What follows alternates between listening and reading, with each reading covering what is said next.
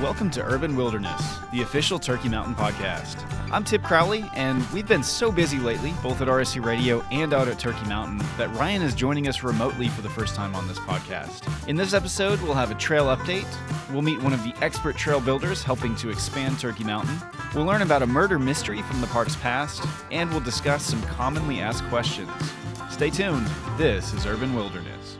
Support for this podcast comes from Fleet Feet Tulsa Broken Arrow focused on getting people into high quality, properly fitting footwear, offering training programs that help lead people on their fitness journeys, from 5K to full marathon. For more information, visit fleetfeettulsa.com. From Switchback Training Systems, a one stop solution for multisport and cycling athletes, offering personalized coaching from certified instructors and mountain bike and multisport skills clinics in Tulsa and Claremore. More information at switchbackmtb.org and from Team My Side Fitness, a partner of RSU Radio, promoting a healthy community with support from Bicycles of Tulsa, Sandoz Modern Deli, The Local Bison, and Atomic Foods. More information at WTFistTMF.com. So, Ryan, you all had a big press conference recently. Can you recap some of the recent announcements? Yeah, Tip, we did. Uh, we had a great press conference a few weeks ago, and we announced several things. One, two point one more million dollars coming to Turkey Mountain, and we talked about that in the last podcast with all the additional trails that we're going to be able to build for that. We also talked about the hazard mitigation project that's going on at Turkey Mountain. So, if you go to the area of the bomb cellar or the red trail on the south side of the lower parking lot, you will notice the work being done the whole area is closed right now to the public, so please do not go in that area. We'll open it back up on weekends, but the crews will even be working late at night too some nights, so please don't enter that area. So, what we're doing there specifically is we are reducing the ladder fuels to control and diminish the potential for wildfire at Turkey Mountain. So a lot of that understory brush that you see at Turkey Mountain is invasive species and small woody uh, uh, plants that are, have a tendency to burn. And if there was a wildfire at Turkey Mountain, it would actually be a ladder fuel, so a ladder for the fire, to carry the fire from the ground up the tree to the canopy, and that would be what would cause the catastrophic wildfire. So we're mulching all of that down and chewing it up, and then we're hoping to do our own prescribed burn in that area, and then really diminish the potential for prescribed fire. But this has a great benefit as it helps to get rid of a lot of invasive species, and then it allows for those post oaks and those blackjack oaks and other natural plants to finally sprout because now they have an opportunity to compete for sunlight and soil nu- nutrients versus whereas before with all those invasive species they were losing out, so they weren't sprouting. So that work is going on, and I will say, give you a heads up, it is very dramatic uh, when you go out there. It looks like a totally different forest than you've ever seen at Turkey Mountain for sure. But it is a healthy forest. It is what the forest is supposed to look like. And we are working with our friends at Oklahoma Forestry Services who are leading that project. So it is for the best health of the forest, and it has the benefit of reducing the likelihood of wildfire. So, one of the things that we did from the very beginning of this project was we set out to build trail that was multi-use for a lot of people. So we built a few miles of the downhill mountain bike trails exclusively for the use of mountain bikes, but we also, you know, wanted to build multi-use, highly sustainable trail accessible for a lot of people.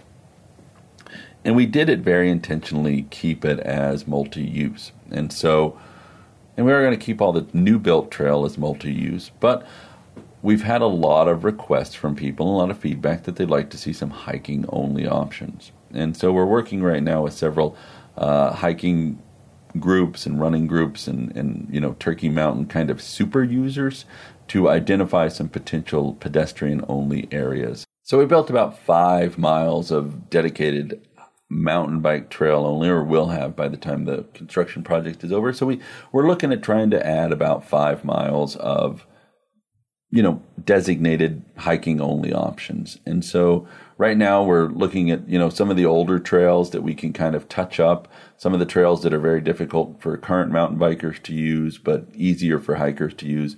That'll still go to a lot of different places. So you will see that coming in the future we will have you know around five miles of dedicated hiking only options you know signed and usable for everybody so that's one of the updates that'll be coming. And, you know, it's a good thing, I think. You know, we're getting so much use out of the Turkey Mountain that a lot of people are looking for, you know, a different variety of experiences. And the more we can spread people out, the more room everybody has. So that'll be good things coming here at Turkey Mountain.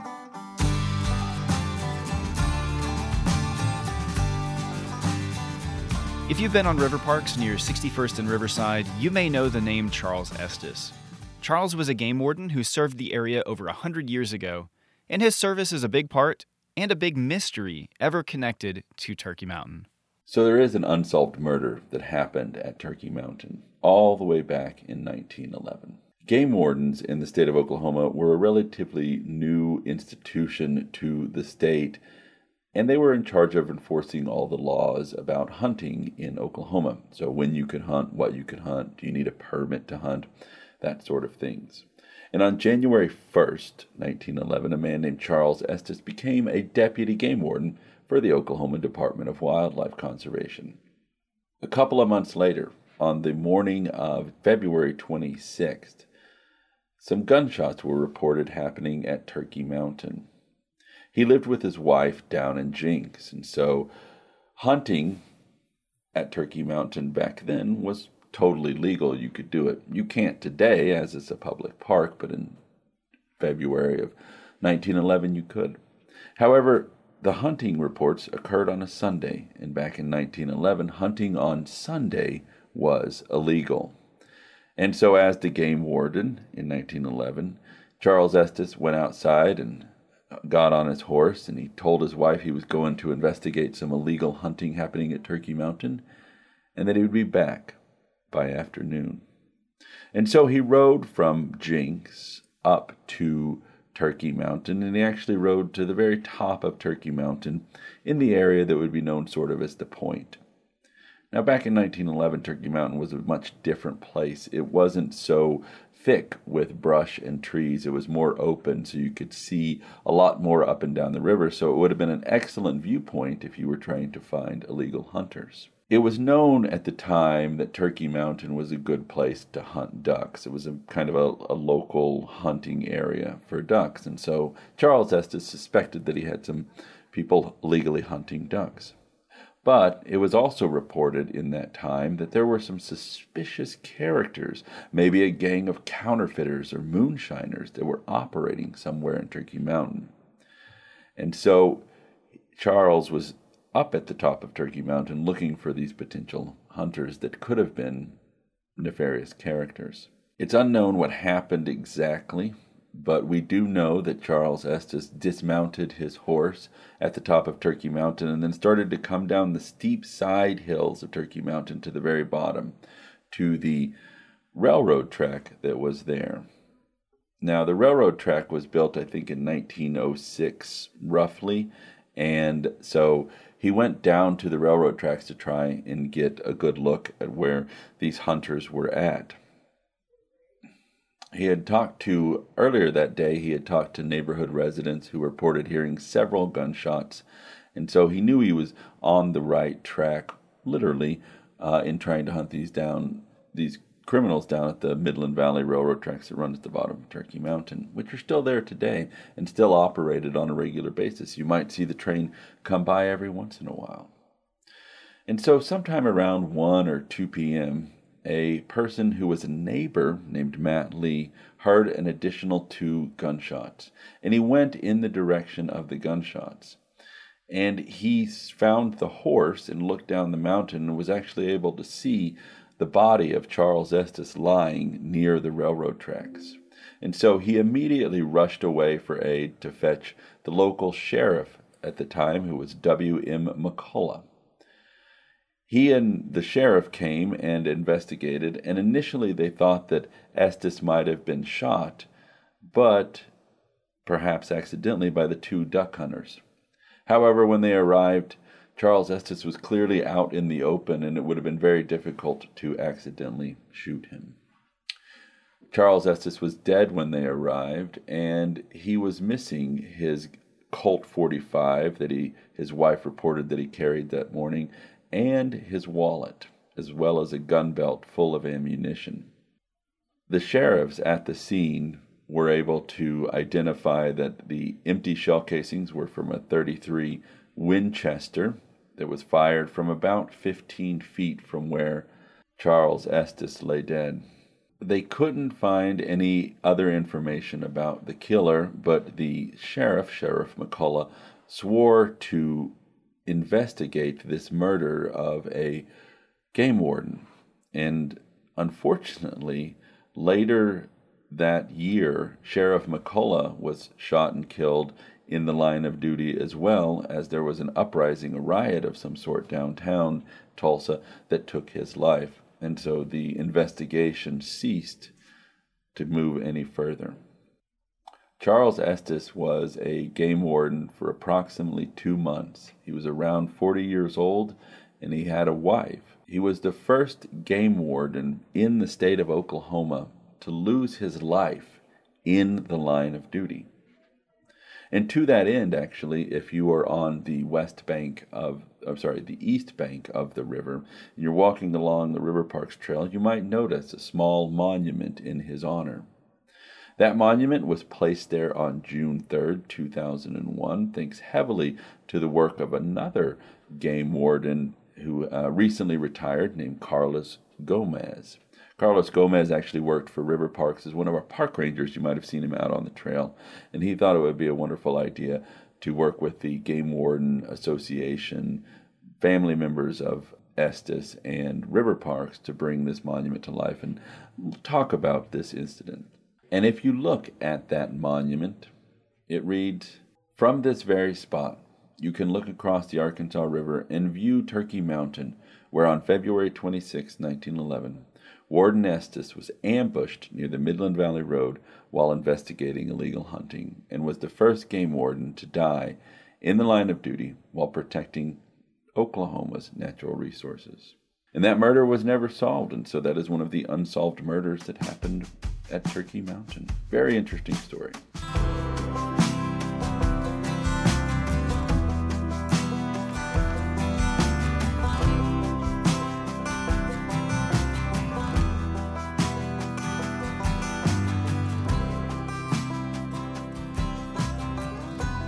In our next segment, we want to introduce you to some of the people who are making Turkey Mountain's expansion possible. We call this Meet a Trail Builder. So I have standing with me out here at beautiful Turkey Mountain on a gorgeous day, Stu Drake. Hello, Stu. Welcome to Urban Wilderness, the podcast. Hi, Ryan. Nice of you to be here. So you've been with Top Trails and Progressive, and you've been out here since January of 2022. What was the first project you worked on out here? I was first on UHF. I was on the, the ground crew down there. Cool. And tell us a little bit about the process of how UHF came to be, what you guys were thinking about in the building structure, and how it all came to be the trail that we know today. Well, the design plan for UHF was for it to be a multi directional or bi directional uh, flow and hiking trail. So, multi use, multi direction. Uh, that inherently limits what you can do with it, so no major jumps or anything. You don't want real high speed by mountain bikers. Uh, it was also supposed to be a green level, uh, so beginner bi- mountain bike trail, uh, allowing for children on balance bikes or beginner mountain bikers or you know, any sort of parents with a, a child in a backpack. Anybody should be able to use that trail pretty comfortably. And I will say that, like the, some of the feedback, it was one of the first trails that initially opened up um, on the east side, and some of the feedback has just been phenomenal on it. A lot of the mountain bikers really love it. They think it carries speed well. They love the rollers and stuff like that, and they think it's just a really great kind of flowy trail. So you've gotten a lot of props on that trail. So um, we just opened up the new main entrance. Well, it's the, the redone main entrance. And tell us a little bit about the project you've been working on for the last few weeks here. Mostly it's been bringing in load after load after load of dirt from the, the power line access just outside of that trail. Uh, when we when we started the entrance redo, it was uh, there's a couple feet down of erosion. There's rocks lining the sides of the trail. So if you haven't been out to Turkey before and, and you come out here, just imagine those rocks being sort of waist high as you're walking between them. All all the water from this end of the mountain was kind of funneling down through that main entrance and out, out into the parking lot. It was not sustainable for long term use. The erosion was really just going to continue to take dirt off the mountain and out into the parking lot. It really was an erosional nightmare. A lot of you probably remember that main entryway. It's just a giant channel. It was a U shape, and it funneled um, just a ton of water down it and then out into the parking lot. And so you guys have redirected that water. Yeah, most of that water is going to go down even through the power line access and just past the power line access off through the woods and down eventually into that beaver pond but all of the water that was heading to the parking lot is going to the beaver pond now. That's really awesome, and I think the beaver that's very active down there is going to appreciate um, more water flow his way. So, tell me a little bit about how you guys redid the trail. What makes it sustainable? What did you all put in there? I know it was a lot of dirt, but you did more than that. It was shaping and sculpting.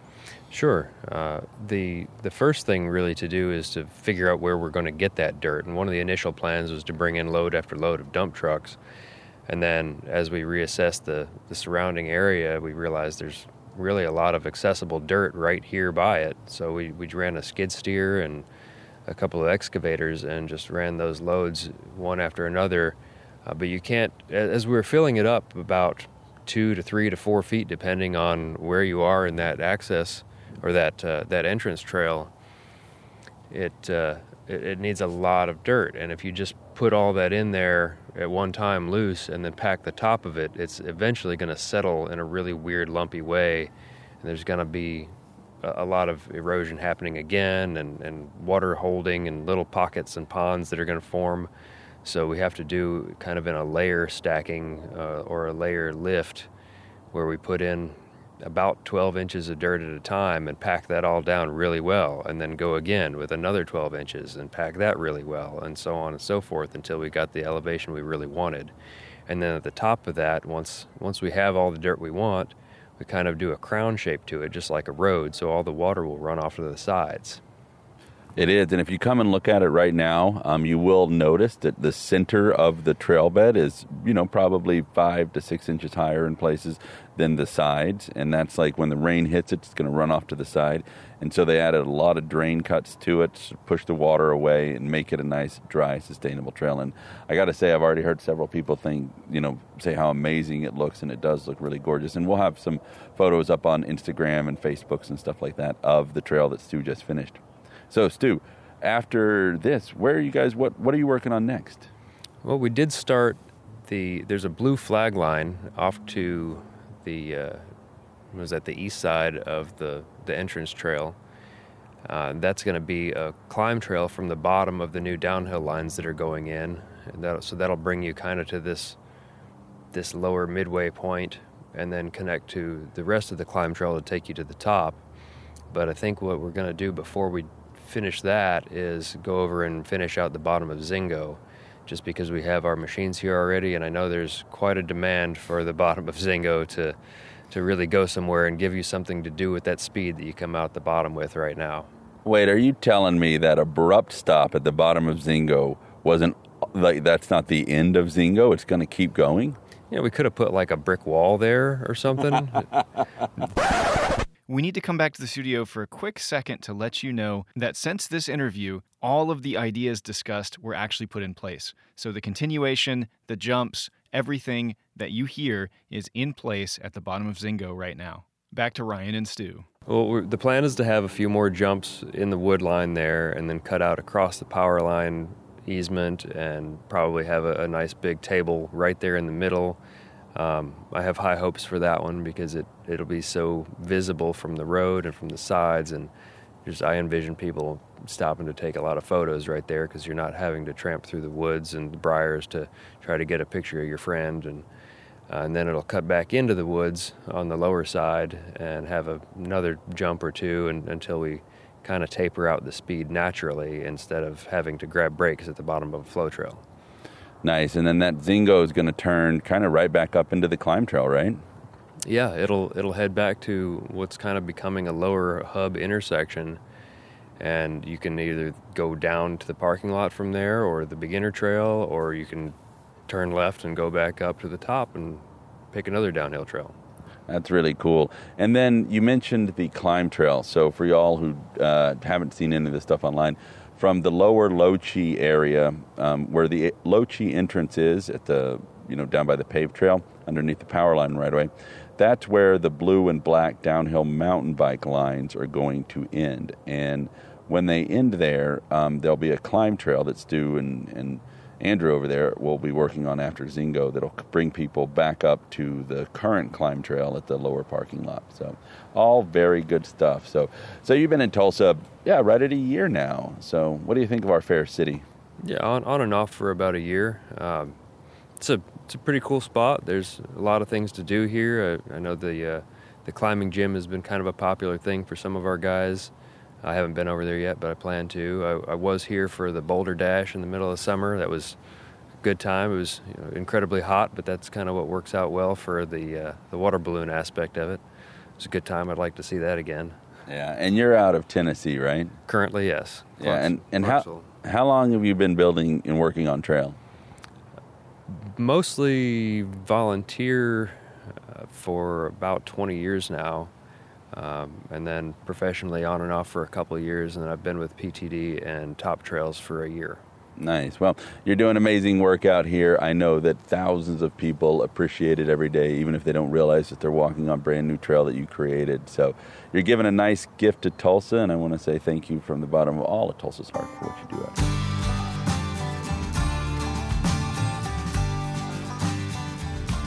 So, Ryan, you all had a big press conference recently. Can you recap some of the recent announcements? Yeah, Tip, we did. Uh, we had a great press conference a few weeks ago, and we announced several things. One, two point one more million dollars coming to Turkey Mountain, and we talked about that in the last podcast with all the additional trails that we're going to be able to build for that. We also talked about the hazard mitigation project that's going on at Turkey Mountain. So, if you go to the area of the bomb cellar or the red trail on the south side of the lower parking lot, you will notice the work being done. The whole area is closed right now to the public, so please do not go in that area. We'll open it back up on weekends, but the crews will even be working late at night too some nights, so please don't enter that area.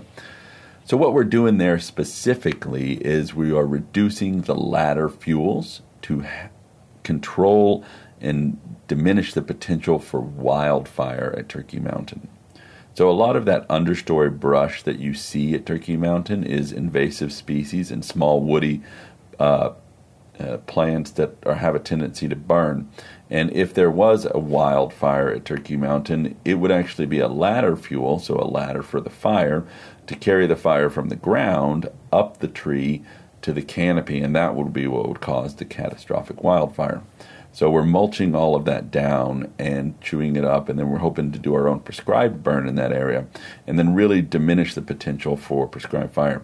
But this has a great benefit is it helps to get rid of a lot of invasive species, and then it allows for those post oaks and those blackjack oaks and other natural plants to finally sprout because now they have an opportunity to compete for sunlight and soil nu- nutrients versus whereas before with all those invasive species they were losing out, so they weren't sprouting.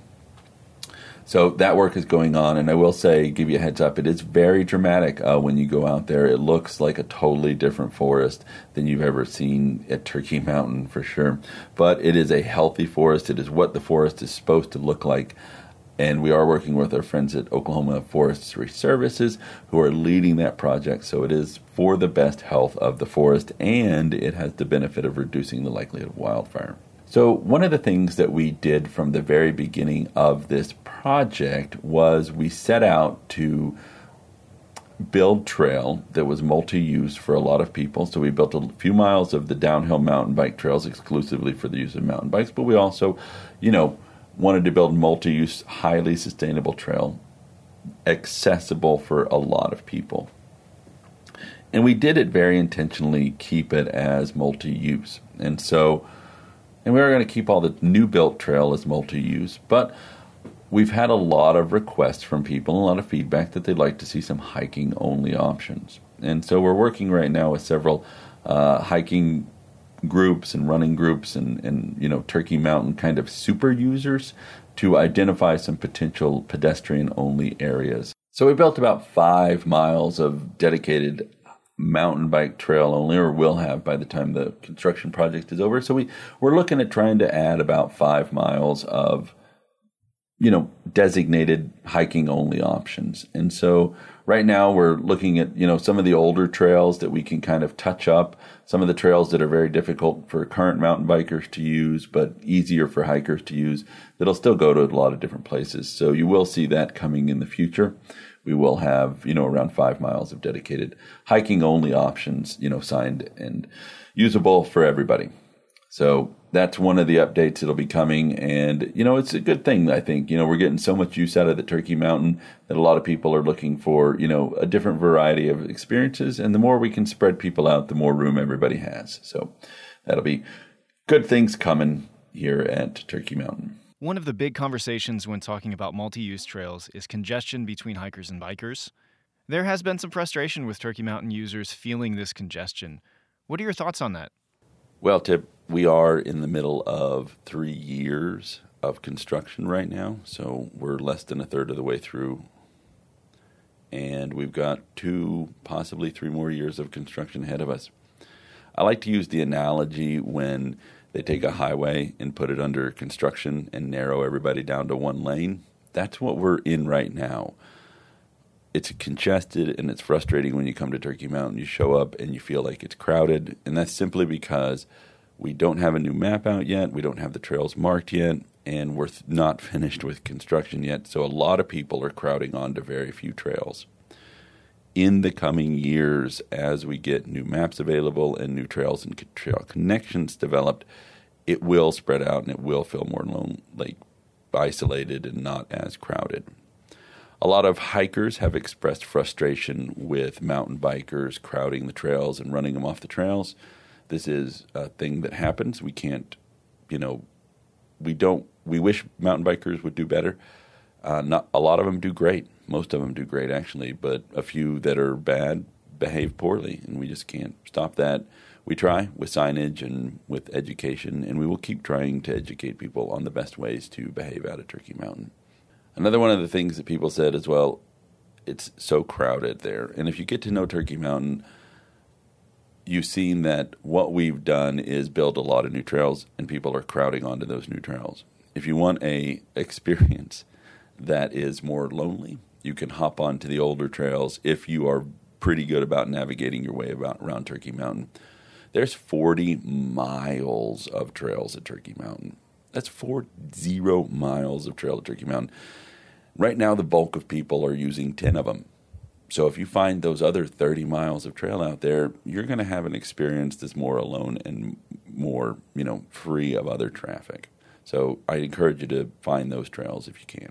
But please have patience. We are in the middle of that construction zone. We're narrowed down to one lane. And when this construction abates and when we're done building the trails and have all of our signage up, we do feel that there'll be plenty of room for everyone.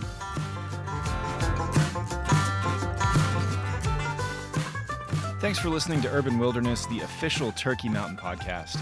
I'm Tip Crowley at RSU Radio, and I've been joined by Ryan Howell at the Tulsa River Parks Authority. Thanks to all of our sponsors for making this podcast possible, and thank you for listening and making this podcast so enjoyable to make. As always, the music on this podcast is provided by Grasshopper. Be sure to like and subscribe to Urban Wilderness wherever you listen to podcasts. We'll see you next time, and until then, go get lost at Turkey Mountain.